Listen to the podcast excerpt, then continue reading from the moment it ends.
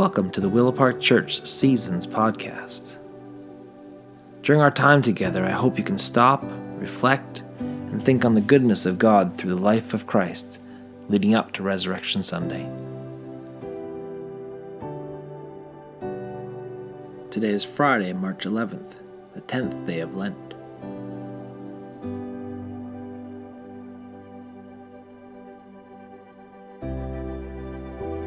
Today's reading is from Matthew chapter 19, verse 13 to 15.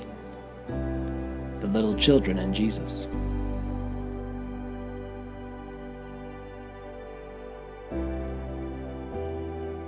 Then people brought little children to Jesus for him to place his hands on them and pray for them. But the disciples rebuked them. Jesus said, Let the little children come to me, and do not hinder them, for the kingdom of heaven belongs to such as these. When he had placed his hands on them, he went from there.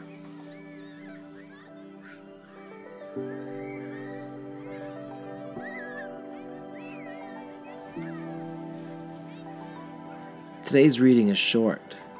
It's short, but sweet, and oh so important. As we listen again, imagine the scene of the kids running towards Jesus.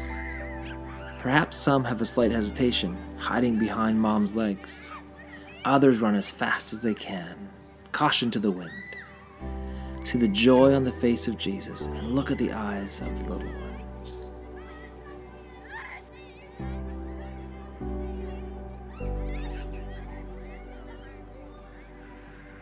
Then people brought little children to Jesus for him to place his hands on them and pray for them.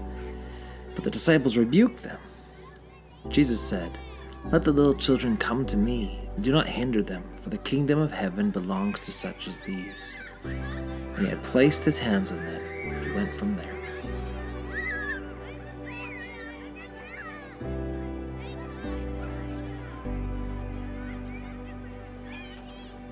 Before we had kids, my wife and I were asked to take care of our friend's two year old for a few hours one afternoon. Lis was excited about the proposition for caring for our friend's kids. I thought it would be good practice to see what having kids around the house would be like just in case those future plans of having kids of our own came to fruition. When the parents left, all the wonder, excitement, and bliss of having a child around the house quickly vanished into thin air. Picking up this, changing that, removing any and all dangerous items that I had never considered to be dangerous before. We were on high alert all day long. After the seemingly unending afternoon of babysitting, my opinions on how much work children would take altered significantly. Lis, however, loved her time. It was like she knew kids would be tiny, sticky, and very messy all along. Kids are fantastic, but they bring about a life that is unexpected and unwieldy.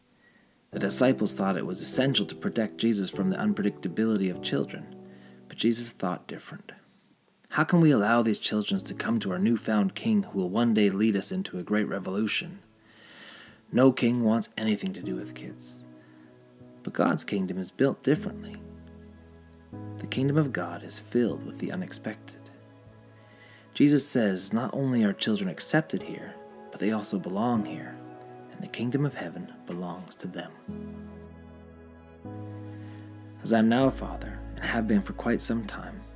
My prayer is that my kids would know Jesus as they grow older, but that can't be my only prayer. My prayer must also be for God to help me to make Christianity possible for my children and their children's generations.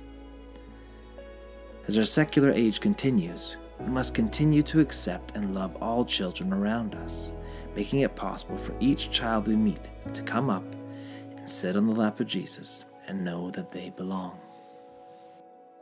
Our responsibility to be an example of Christ to each child we meet is fundamental and imperative. It is not a responsibility to be taken lightly and ignored. We see in today's scripture reading that Jesus always has time for the children. As we hear him famously say, Let the little children come to me, and do not hinder them. As passe as it may sound to cynical ears, if we want our Christianity to remain a realistic possibility through the secular age, one of our most valuable things we can do is show the children we meet who Jesus is. We need to show them all the benefits of a Christ like community and care for them like Jesus did. Some children may never experience this genuine love outside of the church. Children need an opportunity to come to Jesus and be cared for by people who love and know Jesus fully and have the children's best interest at heart. That includes each one of us. That's why we need to be thankful for all children. We must continually pray for the kids that we know and the kids that we don't. Our own children, our extended family, the kid down the street that hits your car with their basketball from time to time, the child that sits alone in the schoolyard. All kids. We need to pray for the people that care so generously for our children. Our kids workers who continually welcome and love kids from all backgrounds. Single moms and dads who are working two jobs and trying their best to give stability and love to their kids when they come home from a busy day. The foster parents that just want to show a bit of love of Jesus to the children who came through their door, even if only for a few weeks. Jesus says, Let little children come to me. Let's make it our goal not to get in the way.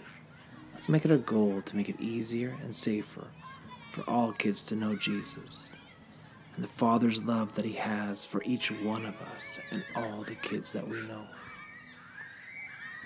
Let's take a moment to listen to this song, Father's Love, by KXC Worship.